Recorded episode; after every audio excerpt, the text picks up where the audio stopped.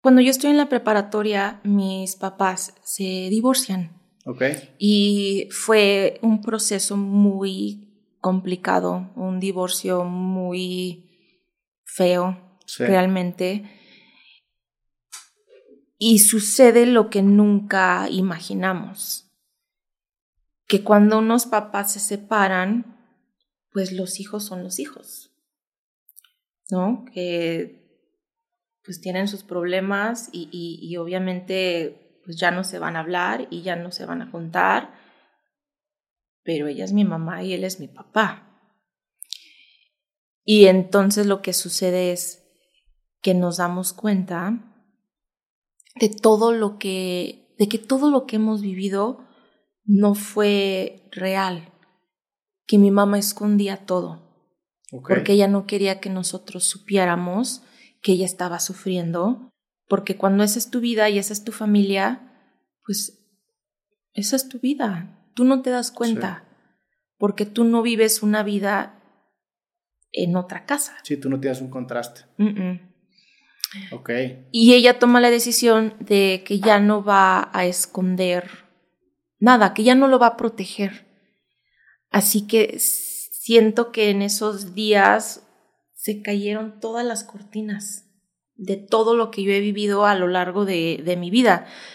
Eh, por ejemplo, yo tuve un, paseo que mi escuela iba a, a hacer y de hecho yo fui la presidenta de un club, entonces yo estaba a cargo de planear este paseo en la escuela. Y mi papá me decía, no, sí, todo bien, todo bien. Y yo, seguro, porque estoy planeando y pues es mucho y tengo muchas personas en el club que van a participar. No, sí, todo bien, tú continúa. O sea, Y- ¿todo bien en qué sentido? ¿De que no hay ningún problema que tú seas la que organiza o...? Y de que, de pagar, Ah, ok. de pagar. Entonces llegaba, le traía los recibos, mira, tienes que pagar el, el, aquí está el primer recibo, ah, muy bien, yo me encargo. Y pasaban unos días, ya pagaste, sí, sí, ya, ya quedó. Ah, ya llegó otro recibo. ¿Ya pagaste? Sí, sí, todo bien. Hasta que llega el último y me llama un maestro y me dice, tengo que hablar contigo. Y le digo, ¿por qué? ¿Qué está pasando? Es del paseo. Todos han pagado ya todo, excepto tú. Le digo, ¿cómo? ¿El último pago? Oh, oh, no sé qué está pasando, pero le hablo a mi papá y, y- y, pues le pregunto. No, todos Ok. no han hecho ni un pago y ya habían pasado meses. Así que llego a mi casa y le digo a mi papá, oye, no sé por qué, pero me acaban de decir que no hemos hecho ningún pago, seguro es un error, aquí está, me dieron el número para que llames. Y se enojó y me dijo, tú no vas a ir a ese paseo, no vas a ir y ya, punto, salte de aquí. Y me acuerdo que me quedé impactada porque dije, pero ¿qué pasó? Eh, No entiendo. Me dijo que estaba bien, le pregunté que si estaba bien, que si yo planeaba este viaje, este paseo en la escuela, todos los recibos que le pasé, me los regresaba y me decía, ya está pagado.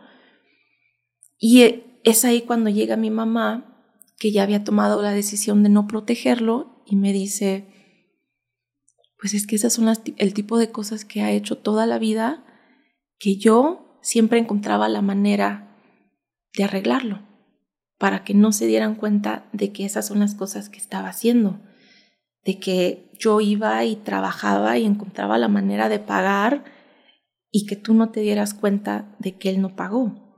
O, o yo iba y le rogaba y le decía, a ver, por favor, es muy importante, hasta que finalmente lo hacía para que tú no te dieras cuenta de que él nunca tuvo intención de hacerlo.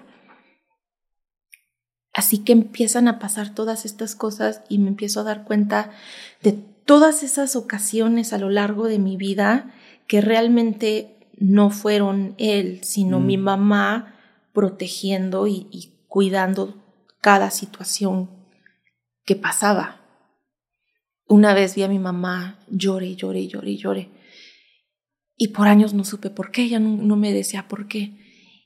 Y ya después de todo esto le pregunté, oye, ¿te acuerdas de esa vez que llegué y estaba llore, llore, llore en el sillón y no me dijiste por qué? Ahora sí ya, por favor, dime por qué.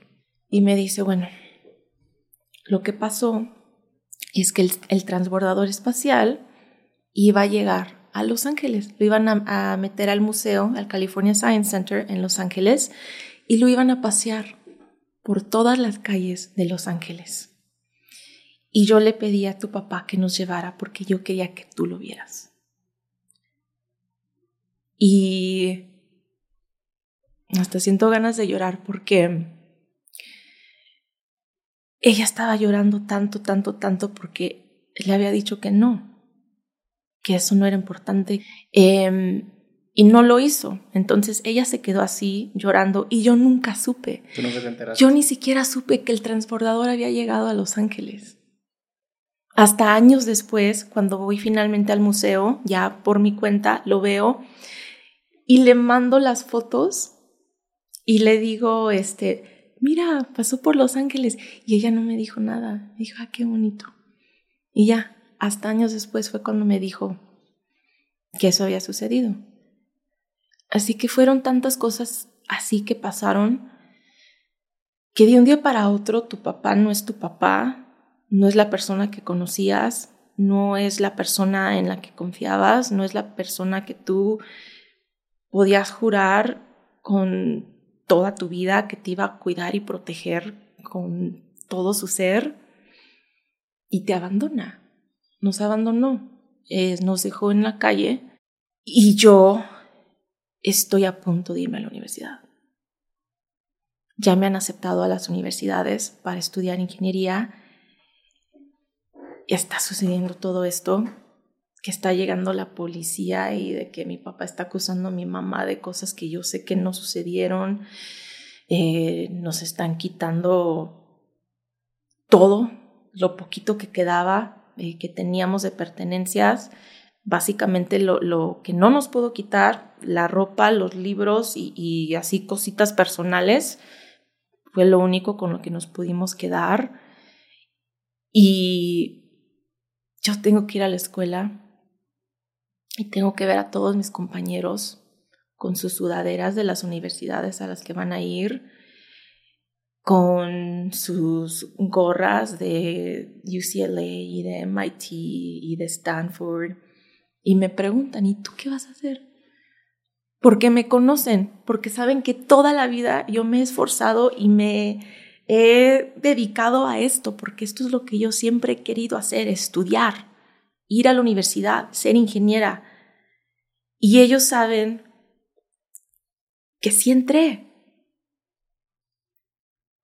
Y no sé qué decir.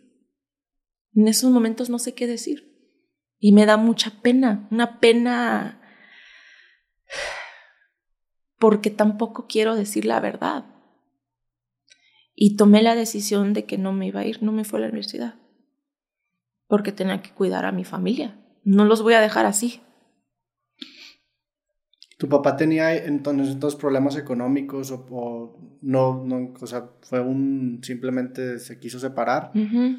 Y en ese entonces que no vas, tú te vas con tu familia, te quedas con tu hermana, con tu mamá, con, tu, pues, con toda tu familia.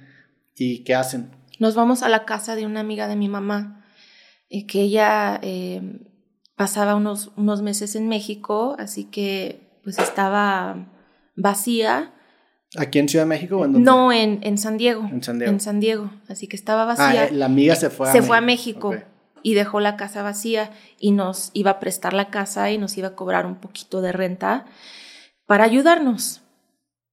Pero cuando llegamos nos damos cuenta eh, de que no, no se iba y no se iba y no se iba. Que según, la amiga. La amiga, que según, y con toda su familia, según de que ya me voy, eh, ya me voy, eh, ya me voy. Y no se va, y no se va. Y nosotros, pues somos muchos, mis hermanos y yo somos cuatro, más, más mi mamá, este, ya pues, somos una familia de cinco. Y mi mamá, como ella nunca se fue, em, tuvimos que dormir en el garage con un colchón que ni me acuerdo dónde encontramos. Tenía un montón de cosas en el garage. En el garage. Y tenemos una foto donde que la tomamos esas primeras noches. Pues somos todos, estamos todos ahí en el colchón sin sábanas, sin almohadas, el puro colchón. Un colchón. Un colchón de esos de metal. Ya.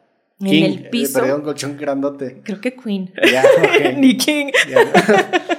no Y mames. estamos todos ahí, eh, pero sonriendo, porque estábamos juntos y finalmente, pues libres.